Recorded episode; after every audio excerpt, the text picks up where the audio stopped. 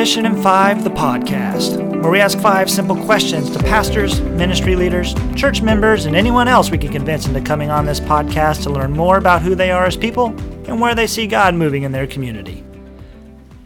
Well, this is episode 9, and I am your host, Greg Mamula. Today we're speaking with Susan Howell of Lincoln, Nebraska. Susan's a Lincoln native, but she spent a good portion of her years growing up in New York. She returned to Nebraska about 25 years ago to care for her aging parents and has been here ever since. She and her husband joined First Baptist Church of Lincoln in 1994. Susan's been active with the Burmese Karen community at the First Baptist Church uh, for the past 10 years, teaching Sunday school, attending events, and serving on the Karen Society of Nebraska Board of Directors. She has been active with our Moses Merrill Camp and Conference Center by planning and participating in various retreats and helping out with the music and drama camp. She lives in Lincoln with her husband Bob, and they just celebrated their 23rd anniversary. Susan was an accountant in her professional life and is now retired. Welcome to the show, Susan. How are you doing? I'm doing well. Thank you, Greg. Well, it's good to have you, and I'm excited to learn more about your, your ministry in Lincoln. Um, the format of the show is simple enough. Just to remind everybody, we're going to ask you five simple questions as a ministry leader to learn more about who you are and how you see God moving in your community of First Baptist Church and anywhere else that you're doing ministry. Does that sound good? That sounds great. All right. Well, let's dive right in. Let's do question number one. Who are you? Tell us a little bit about yourself. Okay, well, other than what you already said in the introduction, um, I do uh, teach Sunday school. Um, I also um, do some Bible studies at church. I also do, I've also uh, preached some sermons, uh, which was something I had never expected I would do. um, I am uh, really active in the church. Um, I remember when I first joined the church, I thought, oh my, I'm not going to make the church my life.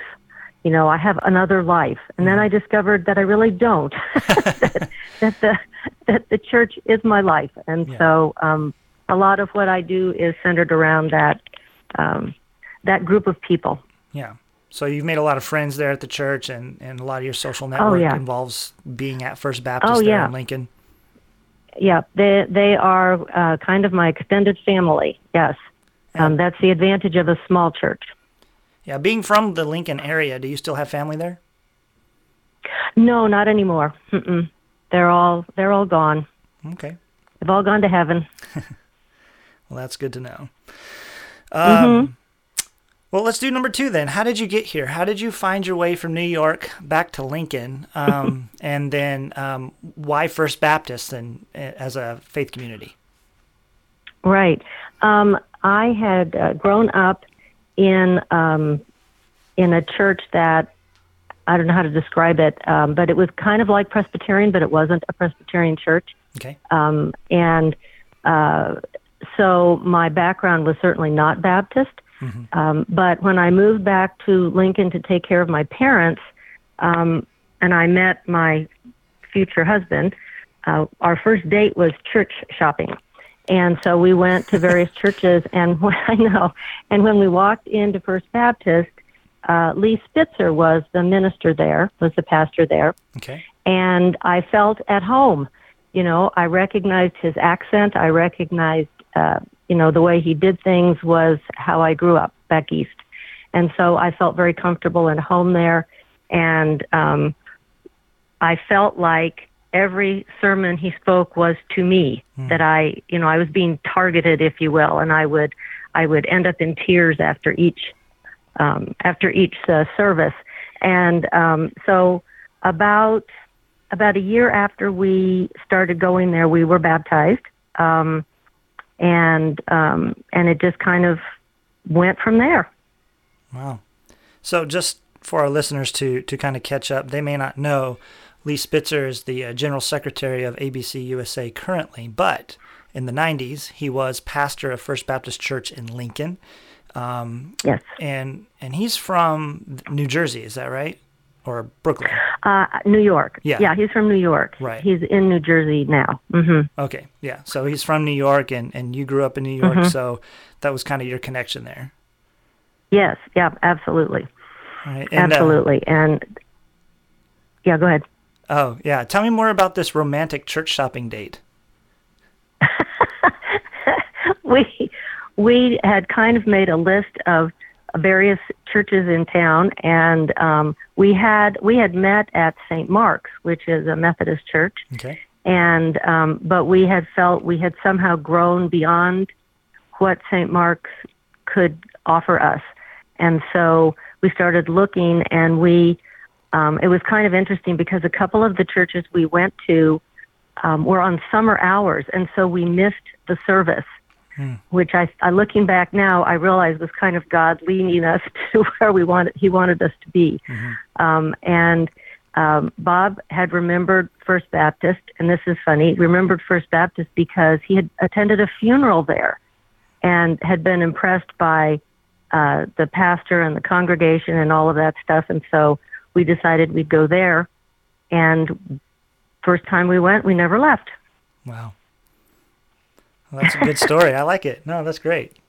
You never. It's always interesting to find out how um, people found church homes, and so it's. Mm-hmm. I'm glad that you've been there for a while and um, have have made it part of your life, such a deep part of your life. Yes, absolutely.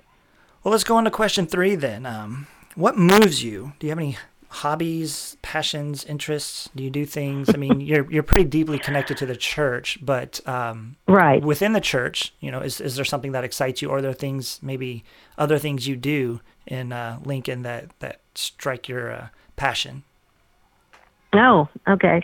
Well, um, outside of the church, I um, have gotten hooked on Ancestry.com. Okay. Um, and that has been very uh, interesting um, inside the church, I um, have a passion for our refugee communities. Um, the church hosts a, a large Karen uh, congregation, a Chinese congregation, and a Sudanese congregation. And um, it seems that my that God's leading me to have relationships in each one of those congregations and to help um, them in any way that I'm called to do. All right, very good. Well, tell me a little bit, if you're comfortable, tell me a little bit about your ancestry studies. What are uh, some things you've discovered about your roots? Uh, well, my roots I pretty much knew. Um, I am 25% Irish, and the rest is Western European, German, Swiss, that area. But I knew that because I knew where my grandparents um, had originated. Um, my husband, on the other hand, he knew nothing because his father died when he was very young, mm-hmm. and uh, we discovered he had a half brother that oh, wow. he didn't know about, and so that was kind of exciting. And since we discovered him, we have um, a relationship with him, and as a matter of fact, next month we're going to meet him for a week in vacation in, in Texas. Wow, that's amazing. yeah, it is. And and the other thing that I think is interesting is is he is he used to be a church the the half brother mm-hmm. uh, used to go to church, but he doesn't because his wife, who is I believe Japanese, is an is an atheist. Mm. And so I feel like we are uh, we were called to find him mm-hmm. for that reason. You know, to to show him um, that what faith can do and what God can do in your life. And so um, that's you know that's been a really interesting journey as well. Yeah, you never know who God's going to bring in your life to to share your life story and, and faith journey with. Absolutely, absolutely. Yeah, interesting. That's a perfect segue to our next question. So, so what's happening at First Baptist Church? Tell us tell us a little bit more about this uh, refugee ministry that, that you're so deeply involved in. Um, for our listeners that, that may not know, uh, um, the Karen people are a tribal group from Burma and many of them mm-hmm. have immigrated to the United States. And because of mm-hmm. our American Baptist uh, mission work in in Burma, uh, mm-hmm. uh, many of them come here as Christians and as Baptists, and so they want to connect to yes. American Baptists. And then you also have Chinese and Sudanese groups that aren't necessarily connected with the Baptist mm-hmm. tradition, but are worshiping at First Baptist. So. Tell us a little bit about right. this and, and how it came about and how the church is partnered with these groups. Well, initially, um, for the Karen, we sponsored uh, one family. Um, it was a woman and I believe two or three sons who came, And so we found them an apartment, got them furniture, you know, did all that stuff. And through that one family, we now have a congregation on Sunday morning that's probably around 250 to 300 people, Wow. uh, Karen descent, who come to our church. That's amazing. And um, yeah, I know. And through that, um, I was at the time I was teaching Sunday school. I still am, but I was teaching uh, preschool, and so a lot of these little Karen children would come into my Sunday school uh, class, and they didn't speak English, and so it was very hard to do a lesson. So I recruited one of the mothers to come, and she translated the lesson for me so that I could teach them, and she and I became friends All right.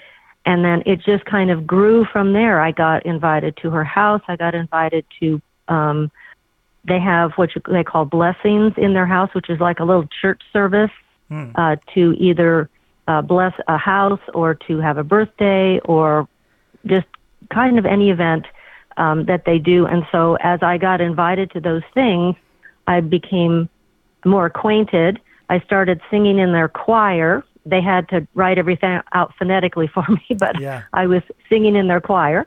Um, and so I got, and then I got uh, chosen to be on their board of directors. So it's just kind of grown from that one family uh, that came, oh my, 10 years ago probably, uh, to our church. The Chinese church has been with us a lot longer. They started with a member of our church named Ted Lowe, and he and his wife had a um, a Sunday school for the Chinese refugees who came to the country, and um, that has grown uh, over the years. And um, I believe now they probably have 50 or 60 people that meet in our fellowship hall on Sunday the same time that we have our service. Um, and again, through my Sunday school teaching, I have met their children, so then I've met their parents. Hmm. And uh, Friday Friday evenings, they have a special dinner that they invite the Chinese college students to come because our our church is close to the campus. Mhm. So they come, and then occasionally my husband and I will go and have dinner and and um, sit in on their service. We don't understand a lot of it because it's all done in Chinese, but um, but still, it, being able to fellowship with them is has been really a, a blessing. The Sudanese are brand new; they've only been worshiping with us for maybe a year or so, and they come in on Sunday evenings, and they have grown. They used to be in one of our smaller classrooms, and now they worship in our fellowship hall because they need the room. Wow. Uh, so they have grown uh, to a larger group, and they are um, they are obviously they're from South Sudan, and they are very uh, they worship very loud and very musically, and they dance, and they they just have a whole different uh, way of of praising God. But we have the, their minister uh, sometimes plays guitar in our pra- on our praise band Yeah, yeah. and now we we have a couple of the Karen young people who are joining our praise band and play drums and guitar and so again it's it's been a long process of of assimilation and trying to um, to work with all these groups to to let them feel comfortable and know that we care about them and anyway that's a long story but there it is No, no, it's great. And I think this is a story that um, our, our churches need to know about and, and our listeners need to be aware of. Um, this has not always been an, an easy task, for sure. Um, No, it, it has no. stretched the, the congregation of First Baptist uh, immensely. Mm-hmm. Um, and you've been a key part of that being stretched. Um, what, what, what have been some personal challenges for you in this process? And then maybe the life of First Baptist, how, how have they adjusted to these uh, United Nations meeting in their, in their building? Right, right. Well, personally, my biggest challenge is the language. hmm Um, I am trying to learn Karen, but my old brain just does not do very well at that. When I was in high school, I was taking a whole bunch of foreign languages and never had any problem. And now I'm trying to learn Karen and it's difficult. So that's probably my biggest challenge. And also to deal with the parents who are concerned because their children are becoming Americanized. And to deal with the children to explain to them why their parents are concerned. Mm. Does, does that make sense? So, so there's a little Um, bit of a gap between the children and their parents because the children want to be more Western. Yes. Okay. Yes. Well, they go to our schools and they they want to fit in and they want to be uh, and of course they they aren't going to be because they look different. Right. If they were from a European country, it would be much easier, but but they uh, they succumb to bullying and Mm, just a whole lot of different um, things that that's difficult. they might not if they didn't look different. Um, I think the challenge for our congregation has been that because we're an older congregation, there aren't a lot of children um, of our own. The Karen have a lot of children. Yeah. So we have had people who had young children leave our church because they said, we don't have any children. We don't have a children's program. Well, we do, but what we don't have is white Anglo-Saxon children. Right. And and so to for the congregation, the difficulty has been trying to deal with prejudice Hmm. and perception of we have a we have a very large youth group that does all kinds of great stuff, but they are 99% Karen, few Chinese, um, and so it's it's been an interesting transition. Those who are in our congregation now embrace those groups, and and it's um, and it's been, but it's been um, a, a road, a Yeah. road that we've had to go down that hasn't been always easy.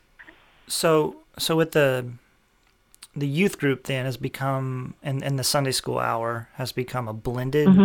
kind of experience. This is where the the Yes. Karen and mm-hmm. the First Baptist community and the and the Chinese community all the- kind of meet in mm-hmm. one place.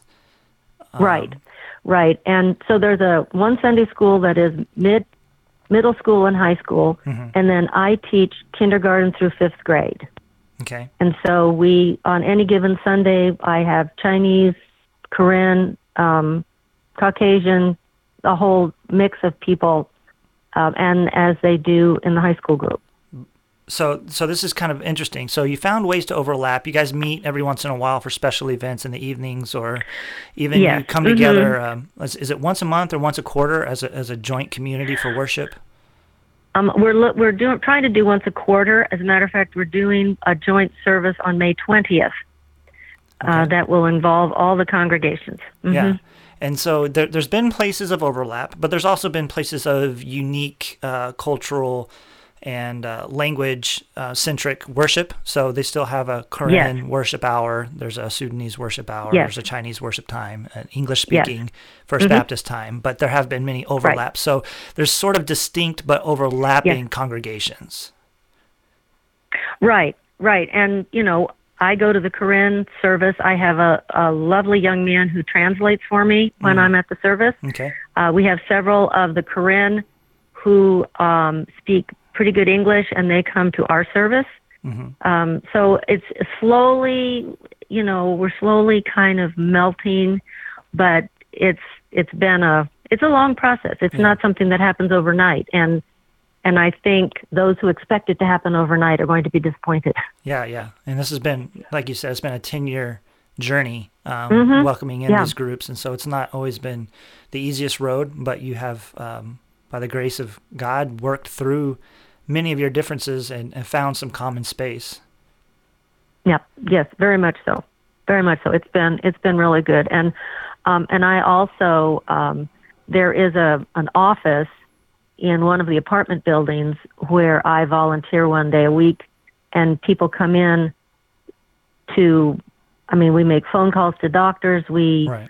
uh, we call Department of Health and Human Services. We read their mail. We write checks for them to pay bills. We do just a variety of things Mm. for them that they're, especially if they're fairly newly arrived, um, would have difficulty with. Right. So, So, you're part of you that know, assimilation process. You're teaching them how to be actively engaged in their community and pay their bills and get them oriented to life in Lincoln. Right. yes. Yeah. Which seems easy to us, but I keep thinking to myself, if I were if I were thrown into a country where I didn't speak the language at all, how would I survive? Yeah. Um, it would not be very easy. Right.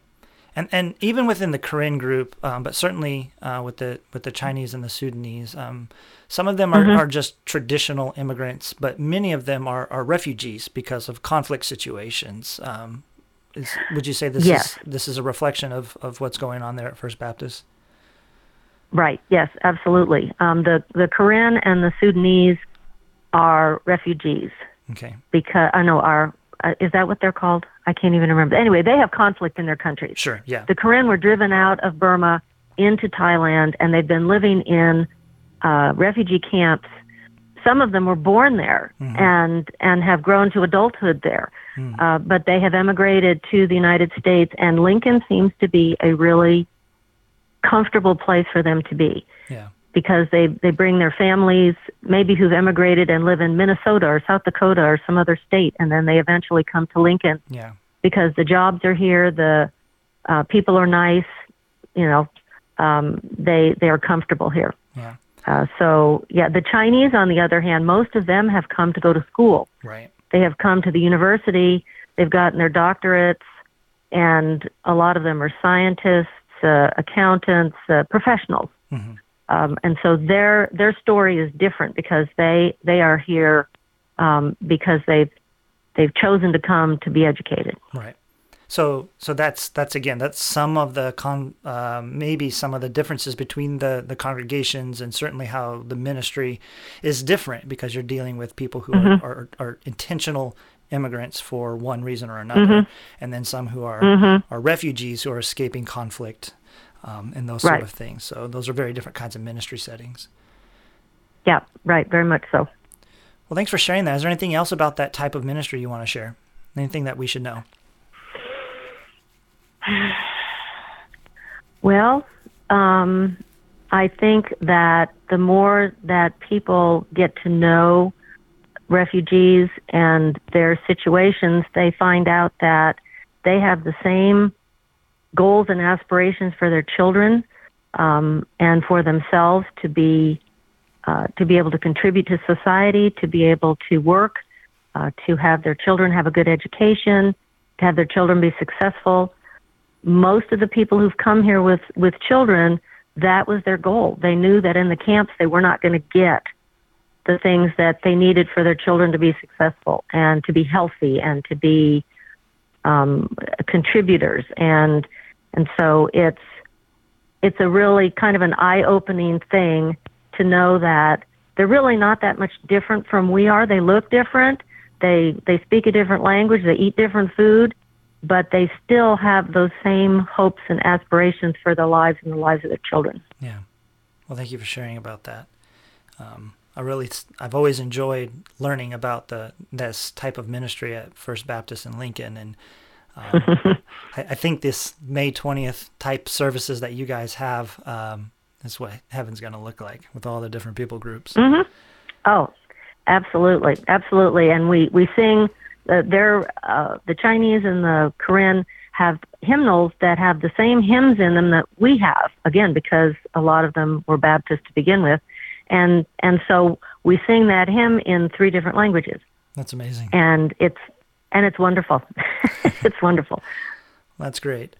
Well, um, let's move on to the final question then. What's next? Maybe uh, what's next for First Baptist? What's next for you personally? Um, maybe for this ministry of, of, of multicultural uh, ministry. What's what's the next thing that's going to take place for you guys? What's the next thing? Well, we are um, in transition right now because our pastor left uh, to go to Connecticut to be the regional minister there. And uh, so we have an interim pastor. And so our next step is to just figure out how we continue, uh, where we go, um, how we call a new pastor. I mean, we're just kind of in an interesting spot right now. And it's interesting too because it makes the other congregations nervous Hmm.